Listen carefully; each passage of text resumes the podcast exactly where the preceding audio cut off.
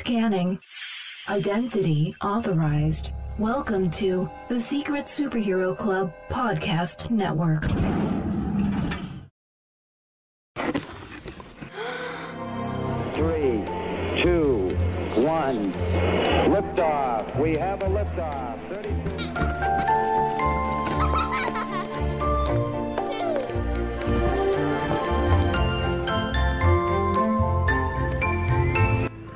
Welcome everybody to the Animation Station podcast. My name is Josh, and today I'm joined by friend of the show, Jared Mariyama. How's it doing?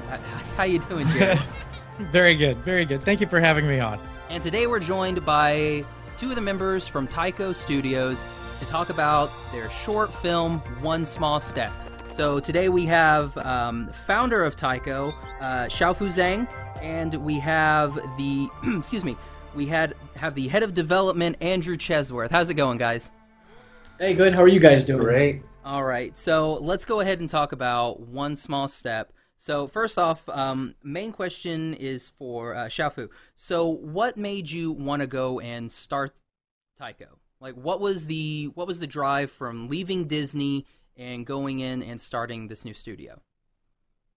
Uh, well, it, it started uh, a few years back, actually. I had always had this idea in the back of my mind of doing something a little bit more independent. I had worked at uh, Sony and Disney um, collectively for about seven years professionally, uh, but I always thought that there was something else to animation that maybe I could push forward or um, in, in some way take a part of. And so the opportunity came when uh, I had been going back and forth between uh, US and China for a while, and uh, I had applied for basically this entrepreneur contest that uh, I had heard of just in passing that my father had told me about. And uh, he helped me apply for it. And the basic idea was I want to start an animation studio in uh, w- with the Chinese market in mind, but having kind of a global um, appeal because you know um, my background I grew up in the U.S. so the kind of east and west uh, having that bridge and using my expertise uh, for this new emerging market that was still relatively young uh, and so I initially pitched the idea to this little um, it, it was kind of this like dingy Sheraton kind of hotel space and uh, it, it was only like maybe a couple dozen people in the crowd uh, we made it to the top 10. They flew me out to Hangzhou, uh, China, and there it. Uh, I, I didn't realize it at the time, but it was basically a nationally televised Shark Tank kind of event. and uh, yeah, so we we did the whole spiel, hair and makeup, and then I pitched the idea. Uh, we ended up third place, and after that, it was this flurry of uh, investors, VCs, and um, all kinds of government support. And then, so that's when we got our angel round of funding, and uh, I was able to start the company. And after that, uh, once it became real, I started to talk to people that I already had in mind that were really fantastic artists and what kind of uh, team would I want to create? Like this this idea that I had of like, oh man, it, it'd be great if I had this dream team of people of uh, artists that I really admired and respected. So I reached out to Andrew Chesworth and Bobby Pontius and uh, Joy Johnson and Andrew Jennings, and we started talking about the kinds of projects that we wanted to work on, but because we were working, you know, professionally at Disney and and you know th- these other places, that those opportunities weren't so readily apparent. So, yeah, that that's kind of the, the short version of how it all started. So, when you pitched this thing at this contest, what what were you pitching exactly? An animation studio, or like the, just the setup that it's a U.S. and a, a China sort of collaboration? What what were you pitching exactly?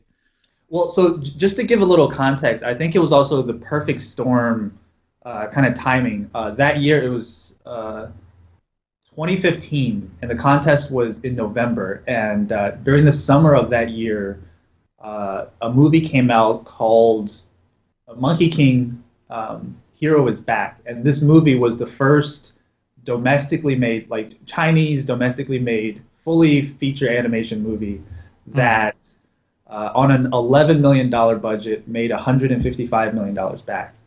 And at that point, investors, um, studios, they all recognize the market is there, and this is the beginning of something different now. That there there is a market, there's an audience, and they want to see domestically made or more Chinese influenced movies. Uh, against all the other things that are you know Disney, Pixar, DreamWorks, you know all, all the all the uh, American majors. And so at that point, there was a lot of excitement, a lot of buzz that now's the time for the domestic animated uh, market in China to really grow and succeed. Hmm. Yeah. So so against that backdrop, uh, we had you know just initially it was just an idea. It was just I just pitched this idea that I want to make an animation studio where we have a base in China, but we also have a strong base in the U.S. because that's where a lot of my uh, expertise and resource and network is, and to have the best of both worlds because you had all this up and coming talent in China that was emerging and they were getting better and better. And and now I think it's at a point where uh, there are some studios that are doing stuff that's on par with what's uh, being produced in the U.S. So the, the, talent just keeps getting better, and the market is huge. Uh, this last quarter, quarter one, 2018, uh, the domestic Chinese uh, box office revenue was 42% higher than uh, the U.S. in the same time frame. Mm. Yeah. So wow. it's yeah. So and and this year or next year, it's on track to exceed the movie market uh, in the U.S. So all of these things coming together, it's like uh, it, it, just became a very opportune and uh, great timing for this kind of idea. I think. Now, I I I'll be the first to admit I am pretty ignorant on Chinese animation studios. Are there mm-hmm. a lot of them? I know I know you said in 2015 we have our first one that really kind of like breaks that mold. Um, are there a, are there currently a lot of animation studios in China? Uh, there are a lot of animation studios, but there are very few that are actually capable of uh, work that is comparable or that can compete with the uh, the majors in the U.S. Now, um, I would say that there's maybe three studios in China right now that are creating original IP, original content in a meaningful way, and doing it at a level that is comparable or can compete with um, international standards. Uh, and then the other, there's there's a lot of studios out there that their their main bread and butter is outsourcing. It's it's still the case, um, but it's starting to change, and I think uh, moving forward is is just going to grow from there. Gotcha. Yeah. Now you were both uh, animators on um, Moana, Zootopia, Big Hero Six. How exactly did you guys meet? because I, I don't really know how like the animators go uh, like I don't know you guys go out for coffee I don't, I don't know how this I don't know how that part works I mean Disney is a bit of an incubator and even though you can um, by happenstance interact with people from other departments like modeling texturing lighting rigging. The animators are a collection of about 100 people give or take depending on production that are in a fairly contained area. So there's a lot of meetings a lot of overlap and if there's a new face in the room, people generally identify it. uh, Shaofu came in in very early 2014 while we were making a short called Feast, and I think he actually introduced himself. I think he came into my office. That was when I was across from another animator named Hyunmin Lee, and I think you were kind of very proactive about introducing yourself to people. I was oh, very yeah, impressed. Yeah. I was. Yeah, yeah.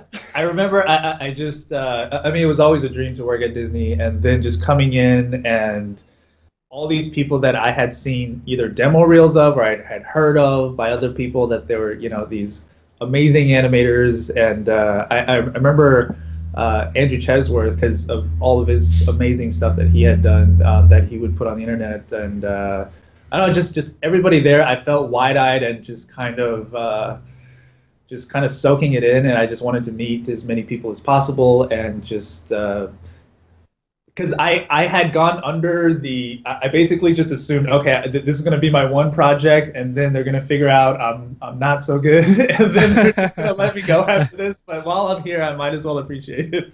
No, it was great. He, he Shaofu makes a great first impression, and I knew right away that he was very intelligent and very discerning and very talented. I mean, the first shots he submitted on Feast, I was like, that is some nice polish. Look at the ease in on that head turn.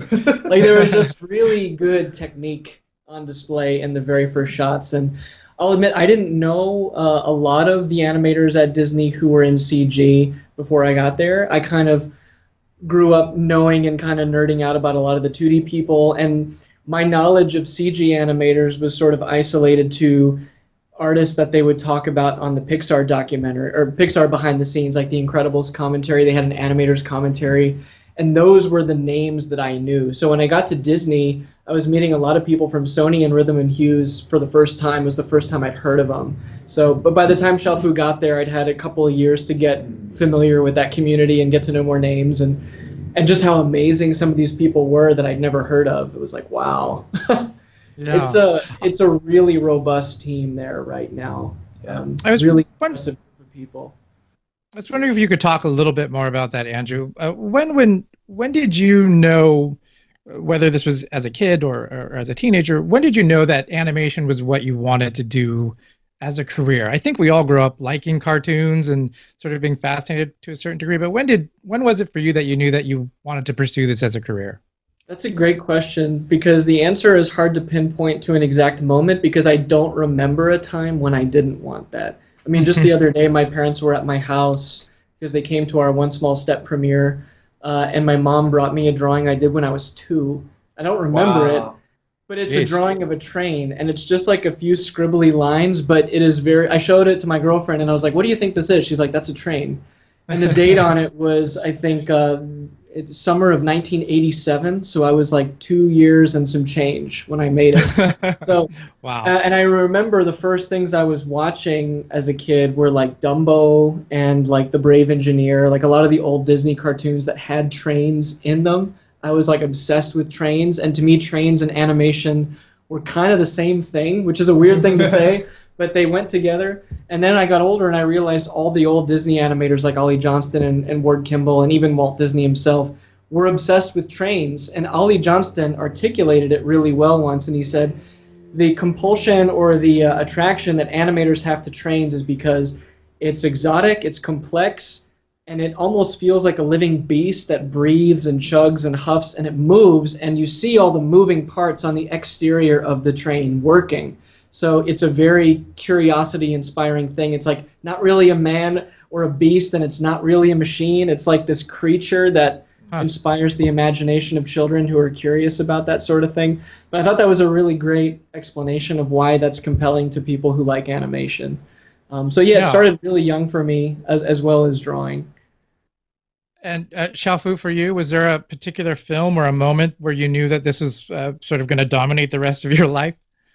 Um, I, I'm actually coming from the complete opposite uh, end of that, where I, I I didn't want to be. Uh, I I became an animator very very late in my career. So growing up, I, I loved um, Spielberg movies. Uh, uh, Jurassic Park and E.T. were the two movies that I had on repeat like all the time. Uh, I I appreciated Disney movies. I, I had uh, Bambi and uh, Peter Pan. Th- those were the two movies that Hmm. yeah like fr- from the Disney collection. But uh, really, I, I just enjoyed movies. And uh, growing up as a kid, you know, we, we all like cartoons. Uh, I, I love Looney Tunes and especially the Chuck Jones stuff. Um, but I, I remember as a kid, I, I was into.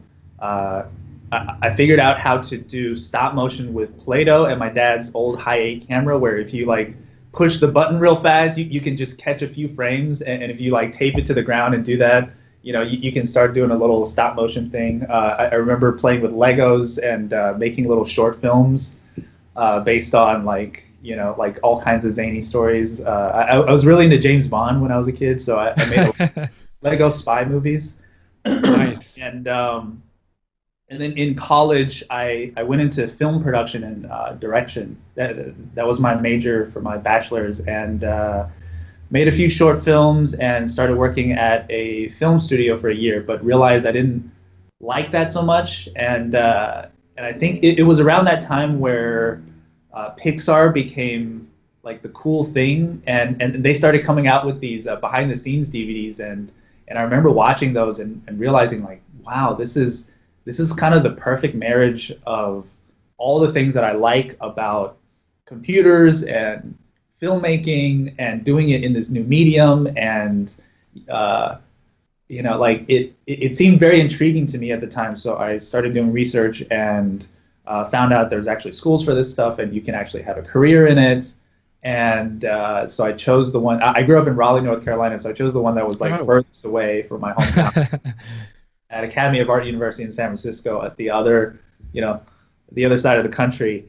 And um, it was there that i actually discovered how much i loved animation and uh, and had some great teachers uh, and um, one teacher in particular michael makarewicz uh, who's a pixar uh, animator. And uh, yeah he kind of opened my eyes to just the possibilities. And um, from there i just fell in love with it All right, so let's go ahead and let's talk about the short. So let's talk about one small step. so what brought about, and Jared and I have both seen this, and I assume you guys who who created, I assume you guys have seen it A couple of times. a couple of times. Once Okay, okay, that's good. Kind of remember it. well, hazy but um, so so what brought the idea for doing like for for this short? Uh, so Bobby Pontius, who's not here at the moment, he and his friend Trent Correy developed it together at Disney, and they actually pitched it there for their shorts program a few years ago. Uh, and they, I think, got a couple of rounds of iterative notes on the concept, uh, and then it wasn't selected for development beyond those initial pitches. So the rights to the idea reverted back to them. So when Shaofu was reaching out to all of us to start the studio, Bobby had this short that had been developed and at least seen and vetted by the Disney crew. So that gave us a great starting point, and we owned the rights to it, and we all liked the idea. So it felt it felt like a great springboard, especially because the tone of the film was so aspirational as it was conceived. The little girl who just dreams of being an astronaut, and every life choice she makes is aimed towards that goal. And then we see little vignettes of those life choices through the shoes she wears or the steps she takes. Um, so that concept resonated with us really early, and it did go through a lot of different iterations, but the core concept and the core theme and belief of the film remains. Shao, Shaofu, I wonder if I could ask you, as the founder, what were you looking for when you set out to do the first project? Did you have something in mind, or did you just really open it up to to people to sort of pitch ideas for this? Uh, well, initially, I I thought for the whole team to come together and rally around a project that everyone was really uh, excited about. Um, I remember talking to Bobby about uh, ideas that he had, and uh, he uh, and, and Trent too, and uh, and they had talked about oh, th- there's this one project that we had, um, but we're not really working on it anymore. And uh, so so I was just digging a little bit more, and they they started talking about how you know it's this story about a little girl that has dreams of going to space, and um, and I think just me being a, a sci-fi geek, like I love Star Trek and how aspirational that is, and um, that there was something to that that I think kind of mirrored the the actual venture that we were going into, this startup, you know, this thing that was new and kind of unknown, and we didn't know where we were going, but we were we wanted to do something different and and go to this place that you know we were kind of following our dreams and and uh, it felt like a nice fit. And then when uh, Bobby and I kind of pitched it to the rest of the team, everyone was really excited about it because it had all of these elements that I think everyone was feeling. So, and I think that's very important of uh, of having the whole team being excited about a project and putting you know your your your passion into it, and everyone has a way into the story, whether it's from the cultural angle or from just the character perspective of she's chasing her dream or like even our composer Steve Horner he felt so close to the story because he's a father and he recognized a lot of those things that you know because he he has a daughter and and uh, it, it was so nice to talk to him about how he felt his way into it was through the father figure and watching his daughter grow up and and there was a lot of honesty to that you know so um, I I felt that was very important that that everyone in the team had a way into it, and it felt like something that we could all rally around and and uh, really, you know, sink our teeth into. So, um, I just want to talk about um, like character, like the characters, real quick. So, uh, Luna is our main character. Um, does her father have a first name? I don't know we ever gave him a first name. We call him Papa Chu. Yeah, Oh, Papa. Papa Chu. Okay, Chu. we'll go with Papa. Um, so Leonard Chu. Leonard, Leonard H. Leonard H.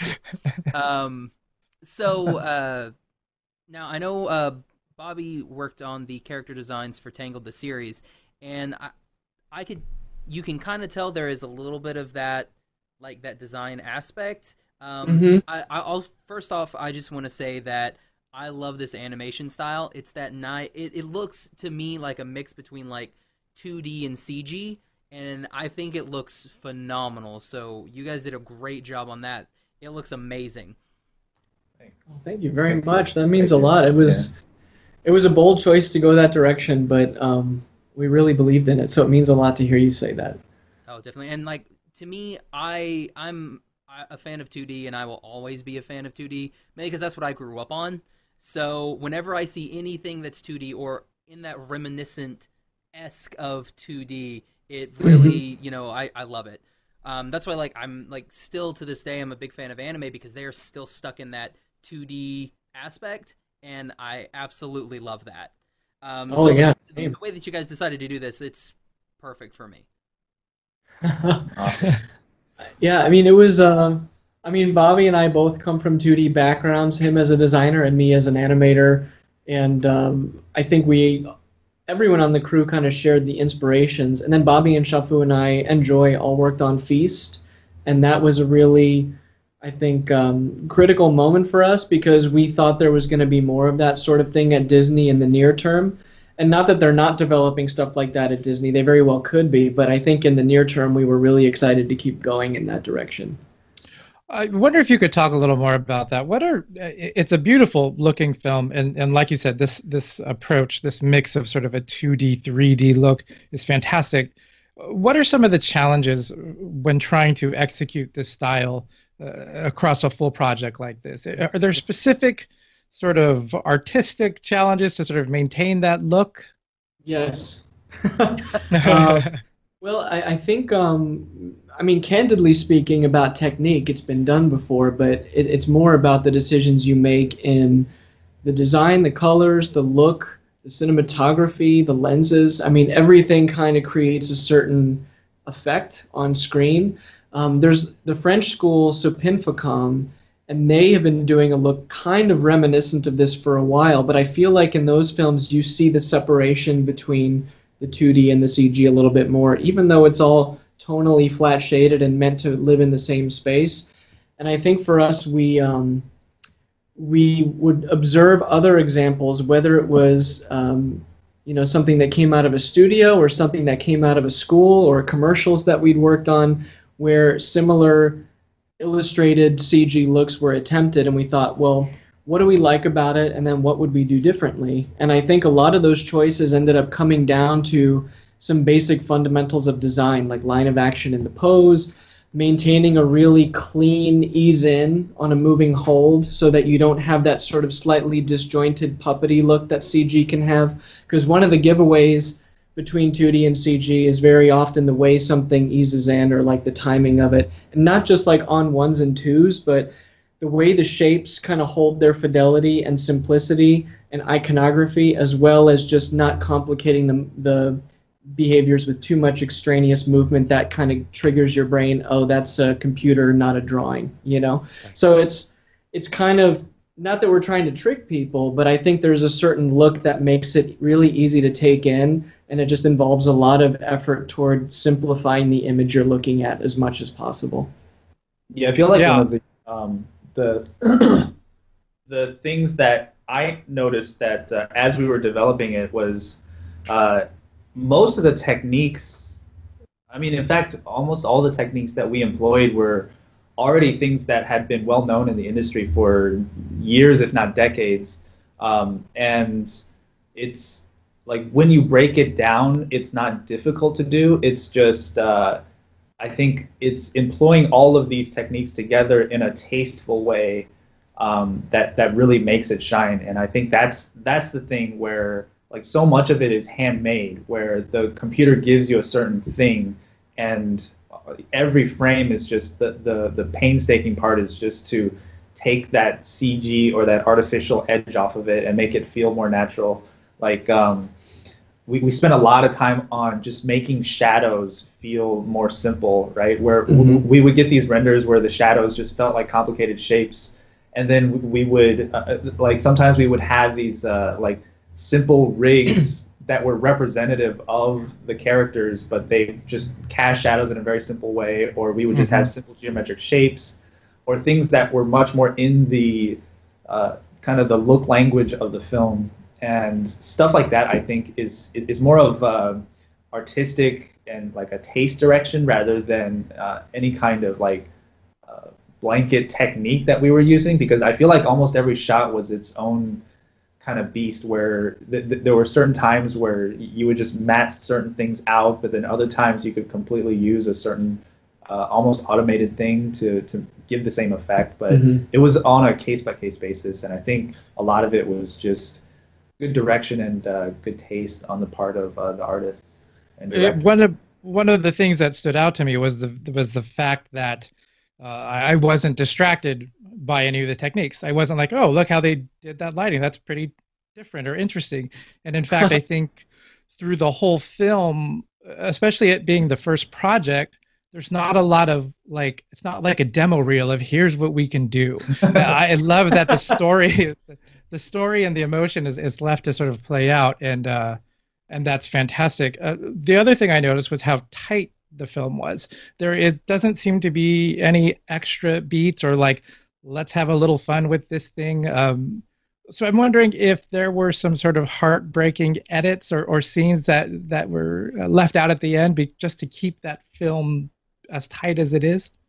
I think um, there there were different scenes and different ideas that we thought would be amusing to put in there, but um, speaking honestly, as one of the co-directors, I was happy to lose anything that we could, because I felt like we had a lot of story to tell. So if we could tell it with less, um, I thought that was exciting. Um, there were some moments that made us laugh for like inside joke reasons, or maybe there was a moment like, oh, it would have been cool if we showed that. You know, like I think the one that we we talk about a lot is during the montage of when Luna's starting to distance herself from her father, we had a beat where she kind of comes home dressed up like she went out dancing, like she's spending more time clubbing and partying with her friends because she has a life.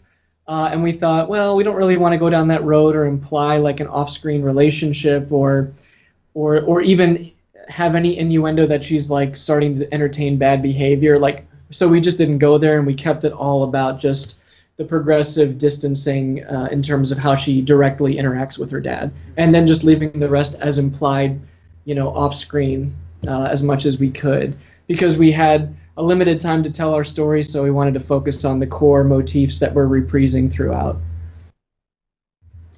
I, kind of want to go off of um, what Jared said, where um, like nothing was really like distracting. Um, I watched it three times, so and and what, what I like doing is especially when I when I watch any sort of animated film, I try to pay attention as much as I can to the backgrounds.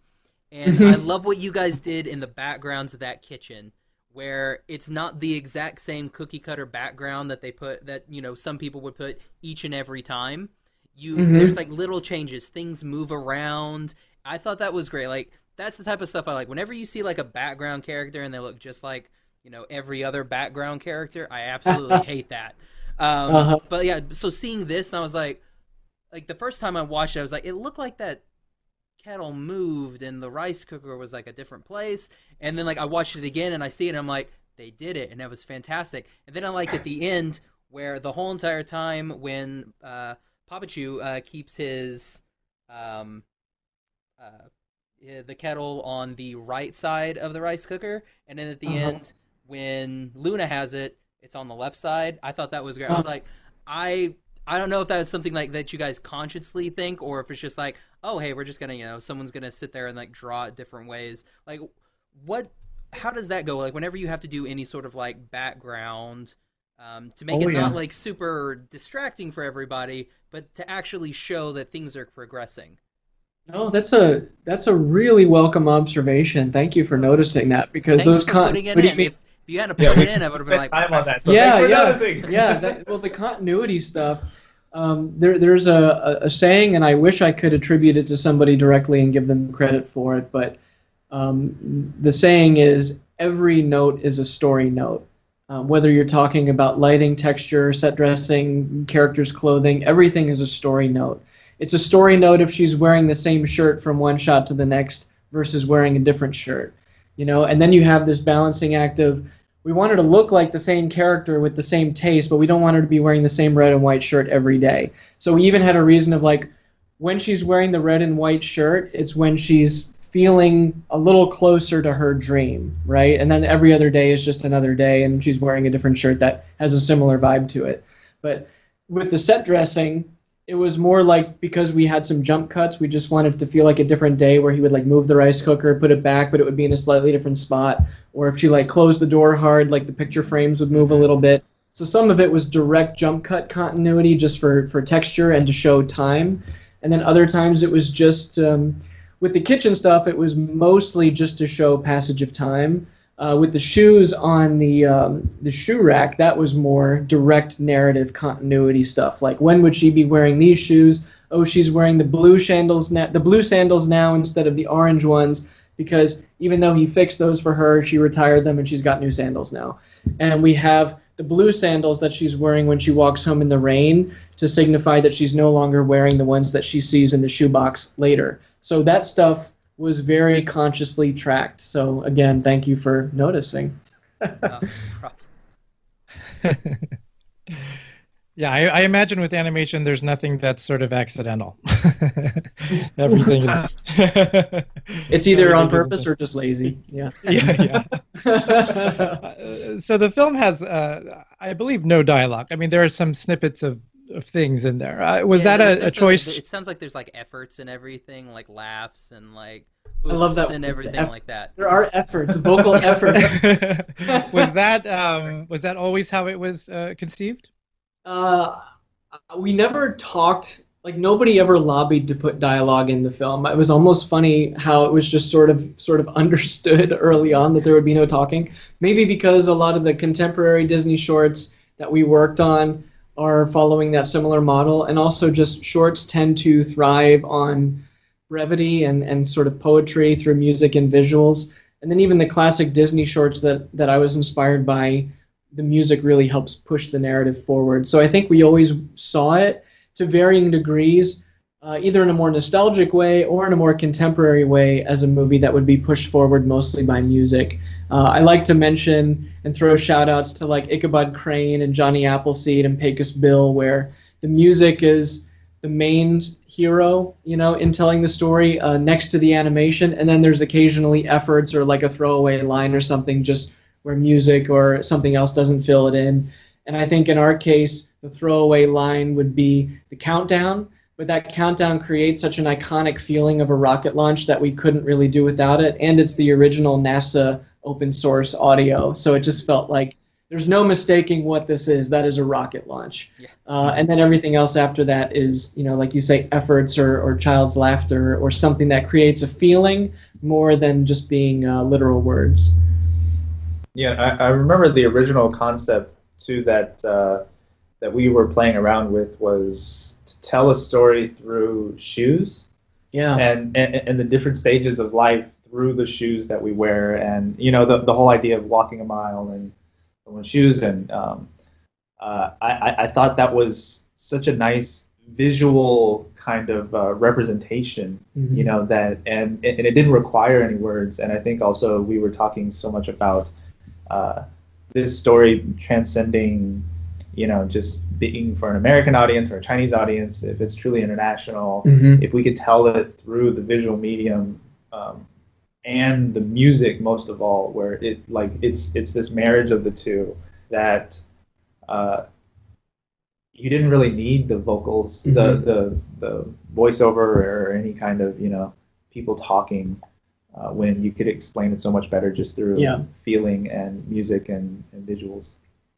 Yeah. I wonder if you could talk a little bit about uh, uh, some of the challenges that you guys faced when working with an international team like this. I, I, I you guys have done a lot of press for this, which is fantastic. I've been able to sort of uh, catch up on a lot of the other stuff that you've said, uh, but I'm wondering if you could tell us a little bit about uh, specifically some examples of what those challenges would be working with an American group and then uh, also with the Chinese group. Um, from a purely production interfacing standpoint, it was mostly the that relationship between there's a deadline and you have to communicate an idea efficiently in order to meet that deadline as well as the standards of quality that everybody expects.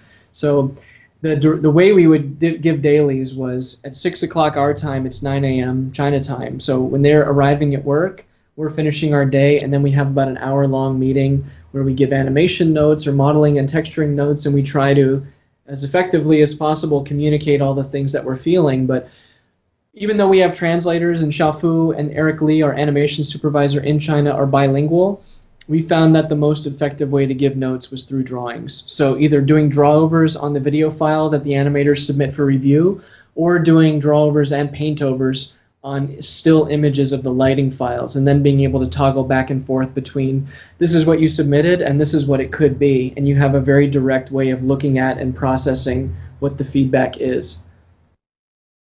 Shaofu can probably talk a little bit more about the, the physical challenges of traveling and managing a team over there and over here. Well, because I mean, like, yeah, I, I just so, know, like, for for some of the recordings that we've done, we do a lot of um, voice actor interviews, and like mm. the farthest that we've gone is uh, the farthest time wise, I guess that we've had any sort of communication was London.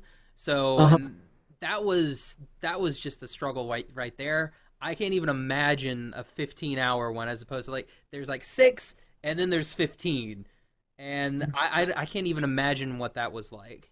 I think the nearer you get to like a 12 hour difference or so, the better it becomes. What yeah, we've that, done. That makes sense, like with the with the six and the nine. That yeah, it's like yeah, 15 hours. It's funny. I mean, not that any time difference could be considered ideal, but the China one is probably about as ideal you could get because it's like beginning and end of the workday. Mm-hmm. The few times that we've had conferencing or, or, or exchanges like this with the UK, it's a, it's a slightly more awkward time difference. You know, where it's it's it's hard to it's harder to wrap your head around like wait what there whereas in right. China it's almost almost exactly 12 hours and then some change which that change makes it even more convenient because it's not like 9 a.m. and 9 p.m. you know it's mm-hmm. it's more like 6 p.m. Yeah. so there's okay people are still at work and we can still have like an effective meeting so I think in that way it was there's like a, a lucky strike in terms of how the things line up that made everyone's workday a little more effective because if it was, for example, somebody's morning and somebody else's middle of the day, I feel like the momentum of production would have slowed down. Whereas mm-hmm. starting your day with a meeting or ending your day with a meeting, the middle of your day is relatively uninterrupted and you can kind of focus on your work or focus on your task and then either start your next day with another reconvene or end your day with a reconvene. And so a lot of the, the team messaging happens separate from when your core workday is actually occurring. I think it also helps making meetings more efficient because you just have that time slot mm-hmm. and uh, and then so we, we learn very quickly not to waste too much time or, or try not to waste too much time when, when we definitely know, waste the time occasionally yeah yeah I mean, I mean it, it, happens but you know in those team meetings uh, we learn to actually give better notes too because you have to be clear and efficient and, mm-hmm. and pretty Spartan about all of your uh, feedback in a way that I know this is going to get translated correctly, or I, I, I know the true intention of this note stands up. Whereas yeah. sometimes I think you can get uh, wishy-washy notes, or it's something that isn't quite clear. And I think uh, it, it made us, it, we were forced to hold ourselves up to a higher yeah. kind of clarity standard of uh, feedback, where we were forced to understand exactly, you know, the, the notes that we were giving were going to be uh, addressed in a way that uh, was was going to be satisfactory. Yeah, you have to focus on what's iconic about whatever topic you're discussing. If it's the look of a shadow or the color popping against another color or the line of action in an animation pose, whatever it might be, finding what is the iconic, you know, core essence of that note or that idea that you're trying to put across. So at Disney, you know, they focus on appeal. It kind of relates to that a bit. Uh, when I was in commercials, it's about clarity, brevity, and iconography. And I think that mixture of that commercial mindset, it's like it's all about iconic, iconic, clear, iconic. And then at Disney, is it appealing? Do I get it? Do I understand the character and their intention in this moment? You kind of really have to use all of your visual muscles to put into your feedback what is the clearest way of putting across this idea. Hmm. Uh, so, a question for both of you. You both come from big studios uh, in your background. I'm wondering, um, for so many people that work in the studio system, uh, you always say, "Well, if I were in charge, I would do this differently." I was wondering, I was wondering if uh, how that has played out now that you guys uh, sort of are in charge of these projects and can do it the way you think uh, you know best suits it. Um, well, I I can speak uh, just because that, that that was kind of one of the original ideas. Was like, well, if I ran this place, I would just do it like this, and right. Um, and I have a deep, abiding uh, respect for all the leadership of uh, all of these big studios because you know being being in charge it's a it's a heavy burden to uh, be responsible for all of these people and to make sure everyone is being supported and everyone has what they need and they're feeling creatively satisfied so that they can do the best work that they can do and um, and I think that is a constant juggling act of making sure we're we're on the right path and uh, doing all these things that uh, the, the artists want to do, but also we're doing good work and feeding mm-hmm. the company and you know feeding the beasts, as it were. Um, and I feel like there's some things that because we don't have a very big studio, you know, we're, we're not uh, like you know 500 people at the studio. We can be yeah. nimble, and we can make decisions that are uh, a, a, little more crafty or, or just things that we can just do, you know, without having to go through any kind of bureaucratic structure. Um, so that's that's a really nice benefit, and I don't think we could have achieved this look if we were under maybe certain constraints that other studios might be under, where mm-hmm. um, or or with with the budget or the speed that we were able to do it at, we we were able to do this, uh, I think, in a very agile and, and speedy way.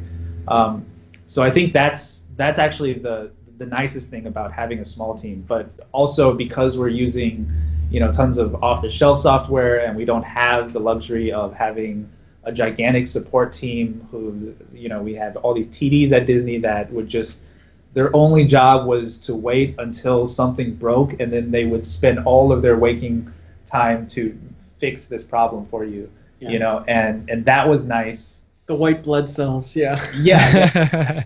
and and when things broke here, we would be the ones to fix it. But um, that in itself is nice too because then you have more control and uh, it, it felt almost like a student film uh, kind of mentality where yeah. you know we, we, we were touching everything. I mean, we were doing like layout and editing and you know all this stuff ourselves, but it it also meant that it was more of you know like a direct line from the vision or the concept and idea all the way down to the finished product where it was you know a, a lot more control over the final image and i mm-hmm. think that's that's something that you know uh, like we talked about earlier with the details of the set dressing or you know what have you like all of those things i think it, it was in part possible because we were able to touch everything yeah i mean you, you guys are talking to the entire layout and set dressing and layout finaling department right now. so I think because of what Shaofu just said,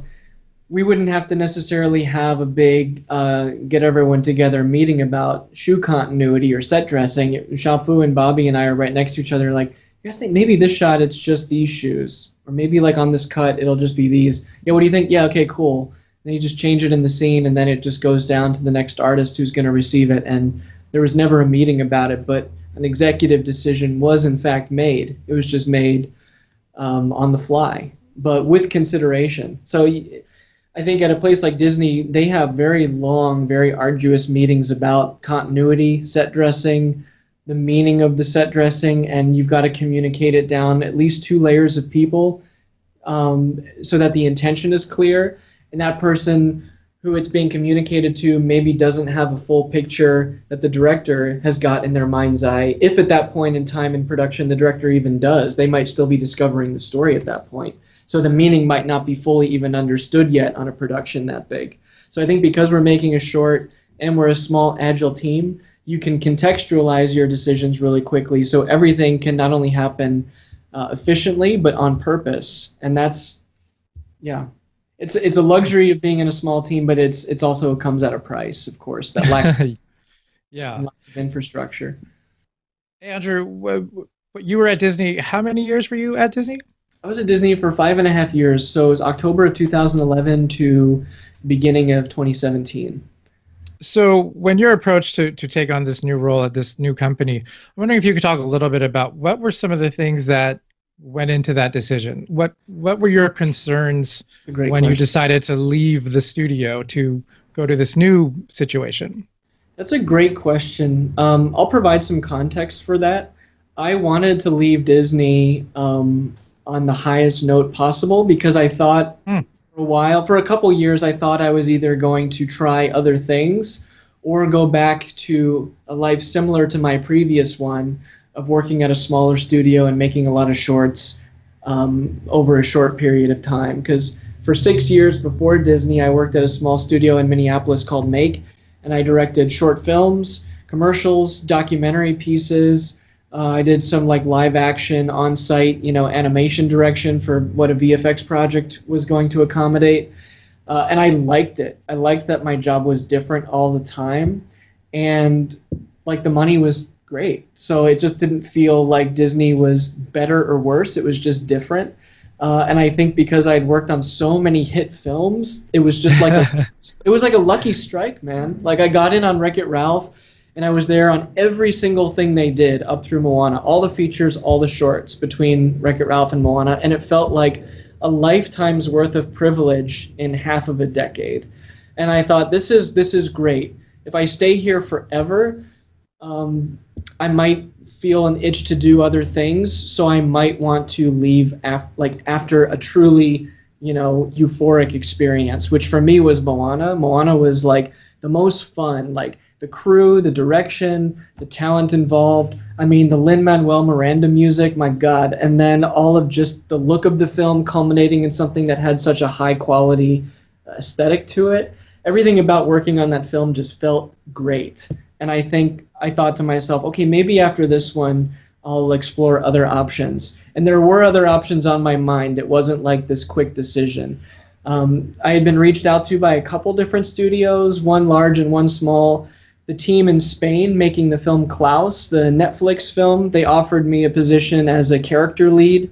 Um, and that was a bucket list thing for me. Like, oh, 2D animated film, and I get to be a supervisor. That's like two bucket list things for me all at once and the timing is perfect. It's after you know Moana or Wreck It Ralph 2 somewhere in there. I'm not really sure yet. So that was in the back of my mind, but I knew that doing that was going to be kind of like a different version of Disney, another big studio. It just happens to be 2D, um, and so that was something I was like, okay, maybe I'll do that, but then we'll see what happens next. Um, I knew fundamentally I wanted to go back to doing kind of more of my own work, and I thought the only really truly pragmatic way of doing your own work uh, was to work at a smaller studio like I had previously done. Uh, it just felt like if you want to make a living doing that, you have to downsize. Um, so that was always in the back of my mind. So when Shaofu reached out to me, it was before I'd made a decision on anything else, and this sounded like something truly special. I saw the same opportunities that Shaofu saw with the changing marketplace, the growing audience internationally, and that there was an appetite for different kinds of movies. I mean, the anime film Your Name did gangbusters in China, and that's a great film. And I can't imagine something like that performing that way in the United States. So my taste being a little more indie and maybe a little bit more, um, I guess, all inclusive. I like the the most mainstream animation when it's done well, and I like the weirdest indie stuff when it's done well. And I just want to see more variety in the marketplace. And I thought what Shaofu is doing here feels like I don't want to miss out on this. This feels like a great opportunity to be involved with something with a little bit more scale and hopefully still have that personal touch to it. And I think with the short, I'm so proud of the look of it. I'm proud of the team. I'm proud of the messaging in the film. I'm so proud of that. Um, yeah, it just felt like the right decision to join this amazing team. That's great. So, kind of going off of that, what do you guys? Uh, this is this is kind of like a, it's kind of a two part question. What are your expectations for the film, and what are your expectations for the audiences? Oh, that's a great question. I can speak to my own expectations for the film. Um, just personally, as one of the co-directors on it and someone really proud of the animation in the film, um, I want the film to be a calling card for what people could expect from our studio, both the types of stories we tell, how those stories make the audience feel, and just recognizing a, a creative identity in our work that they people would want to come back to and see more of. Like the film it would be great if you know there were like business prospects for the film that we didn't anticipate. You never know exactly how a film's going to do or what doors it opens up. But I do know for sure that I see the film as a calling card for this team and the amazing work that this team can create. Yeah, I would say uh, I, I would kind of echo that sentiment. It, I always felt like the short was kind of a prototype of the future projects that we would eventually do. Um, and the, the, the short was kind of this: uh, you, you got to crawl before you can walk, and you got to walk before you can run, kind of a thing. And it was kind of the initial, uh, basically a test of like, okay, Yeah. we're we're a bunch of we're a bunch of people in a room, and we can do stuff pretty good individually, but can we do it as a team? You know, and it was it was kind of uh, that little experiment that turned out, I think, very well. And from that, there's, I mean, just the look alone on this sh- on this short, I think we're just scratching the surface of what is possible uh, with this technique. And I mean, it, I, I think with this, I one of the hopes that I had was proving whether it was possible with this kind of look to do animation in a completely different way than the standard, almost photoreal, uh, modern, you know, Pixar look uh, and still have it be really appealing and for audiences to be able to watch 90 minutes of it, you know, in at a feature level. And I think that was one of the cool things about this project was we're trying to push the envelope of what is possible in animation and kind of evolving the craft. And I think that was always one of the most interesting parts of this endeavor for me was uh, in in China their their tastes are so much more varied. They you know, Zootopia did great, but then also you had, you know, movies like Your Name and uh, Big Fish and Begonia was a, a 2D um, kind of uh, love letter to Miyazaki, and that did amazing. And uh, you know, like the, the movie market over there is so varied. Like Bollywood movies do well over there sometimes. you know, so the, the, the taste there is uh, kind of this very international um, kind of market almost. Yeah. more so than the US I would say. And because of that you know there's room for all these different kinds of movies. And I think that was the most exciting part for me because I grew up on uh, Studio Ghibli and Disney and you know all kinds of uh, animation that is out there. And uh, I, I don't think uh, in the US there's there's uh, there's a thing about how the because there's big studios here and they have a certain kind of you know taste and and and you know it's it's very understand it's very logical it's very pragmatic and it's the market it's very stable.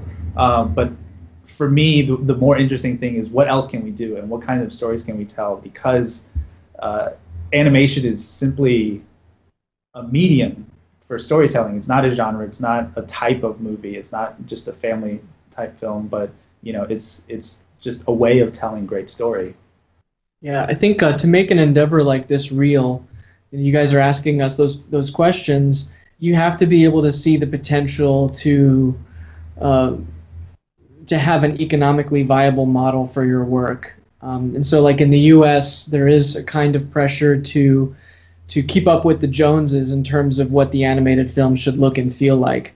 Um, and that's great. I mean, I'm really proud of all the movies I worked on. But yeah, everyone on our team has a lot of diverse taste in what we consume and in what we want to make. And I think because of that emerging diverse consumption in the international market, there's actually, at long last, the ability to imagine a different kind of film actually performing economically. That's that's that's why. I mean, we're not like trying to delude ourselves. It's more like, oh wait, maybe there actually is an audience that is out Mhm. there for this stuff that we want to see. Yeah, I, I- think uh, when that Klaus trailer came out, everyone that I like in, in my animation circle, they were all so excited because it was this different kind of look and and like, is it 3D? Is it 2D? It just looks so good and it moves so well and it just is pretty and the characters are just great and uh, yeah, it it was like a really it was such a cool feeling that somebody out there was trying new things and pushing the ball forward Mhm. and. Uh, that was kind of one of the great inspirations uh, for us too. Yeah. we, we referenced that uh, in in some of the uh, meetings that we had of like, oh, how can we, you know, like, how can we do something where people will stand up and say, how'd you guys do that? That was cool. Yeah.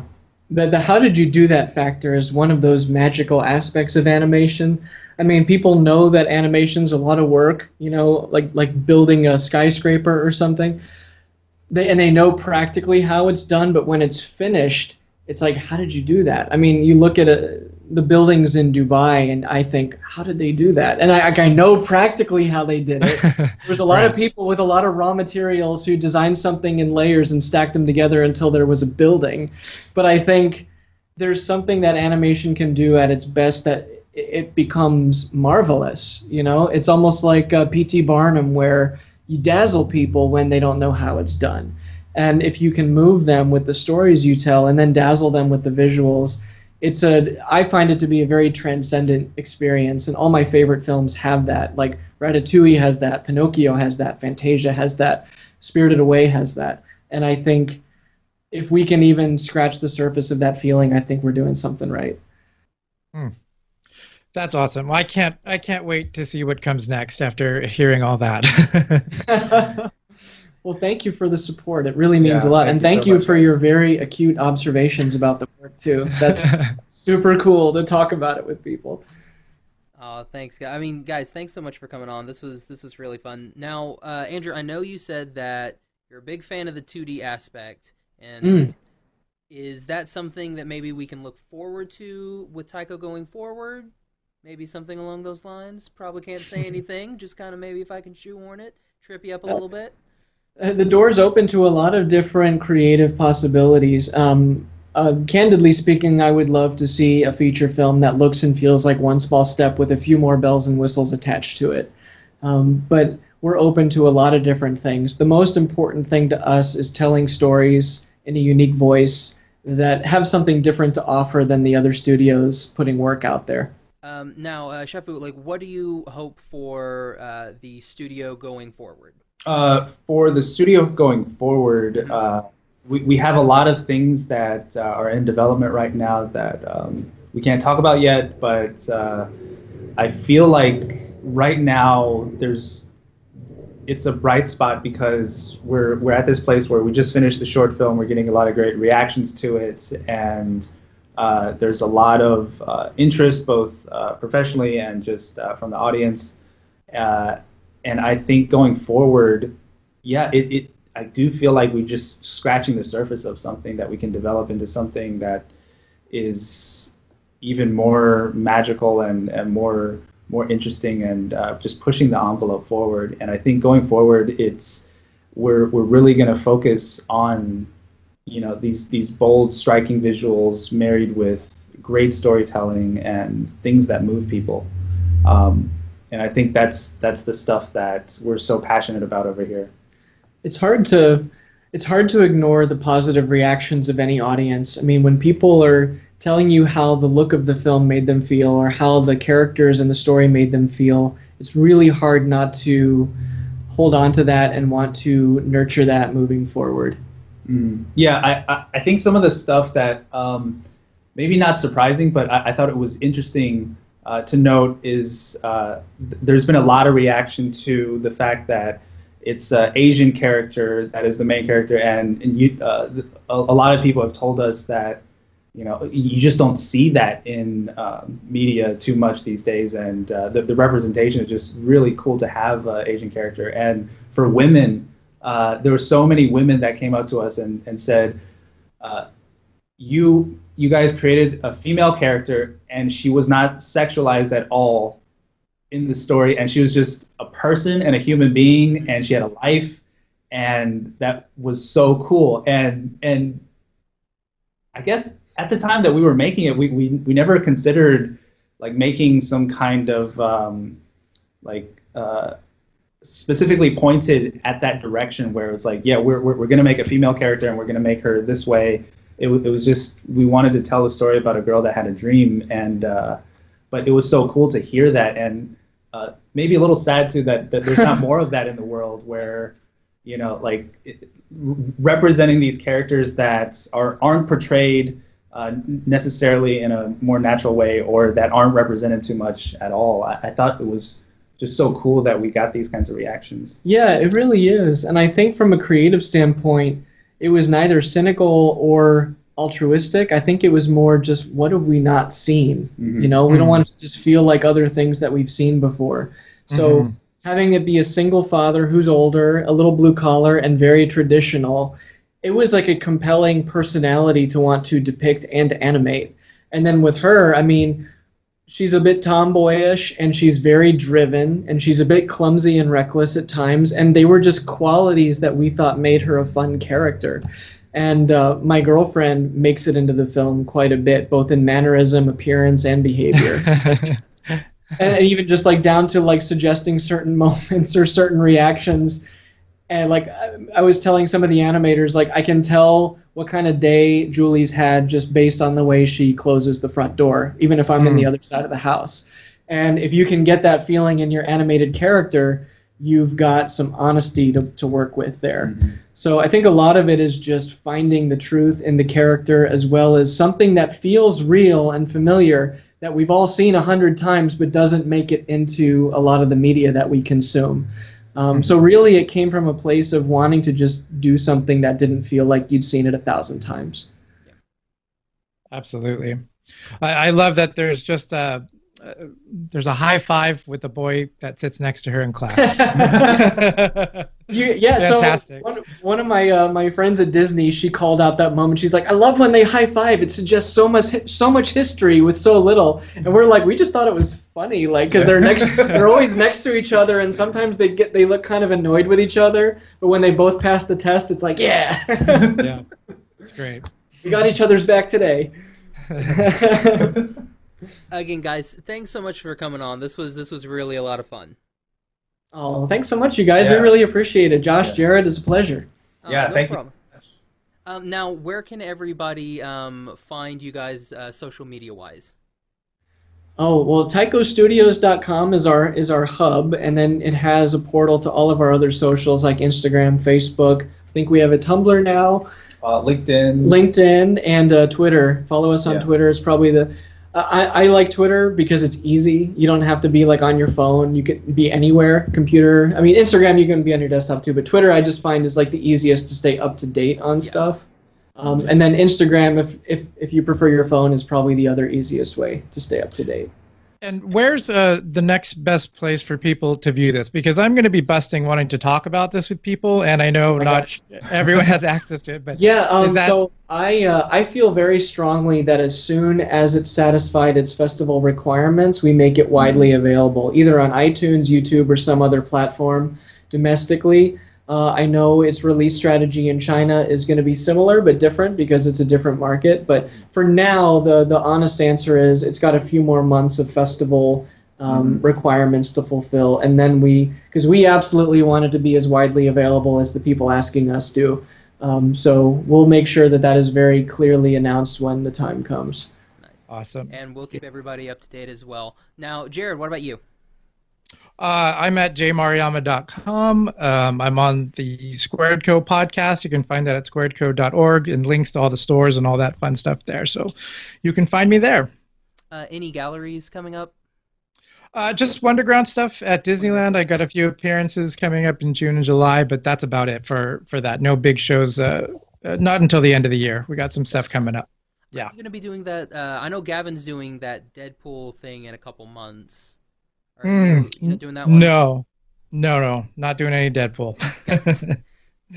Uh, and you can find me on Twitter and Instagram at Josh L. Kane. You can find the podcast on Instagram at Animation Station Podcast, on Facebook and Tumblr at Animation Station Podcast, or on Twitter at Animate Podcast. You can also find all of our episodes on iTunes, Stitcher, Podbean, and on our website, animationstationpodcast.com. And we'll put all the links to everybody's social media, websites. We'll put all that in the show notes. So all you have to do, click on that. You can find whoever you want to check out, click on them, and it'll take you right there. Again, guys, thanks so much for coming on. Um, Andrew, uh, Shavong, Jared, thanks again. This was this was super fun. Thank Thanks you a so much. you guys. Really Yeah. appreciate it. All right. So Thank for you. the Animation Station podcast, I'm Josh. Me? I'm Jared. And I'm Andrew. And I'm Andrew. Shaofu. Bye, everybody. See you guys later. Thanks for listening. Yeah. See ya.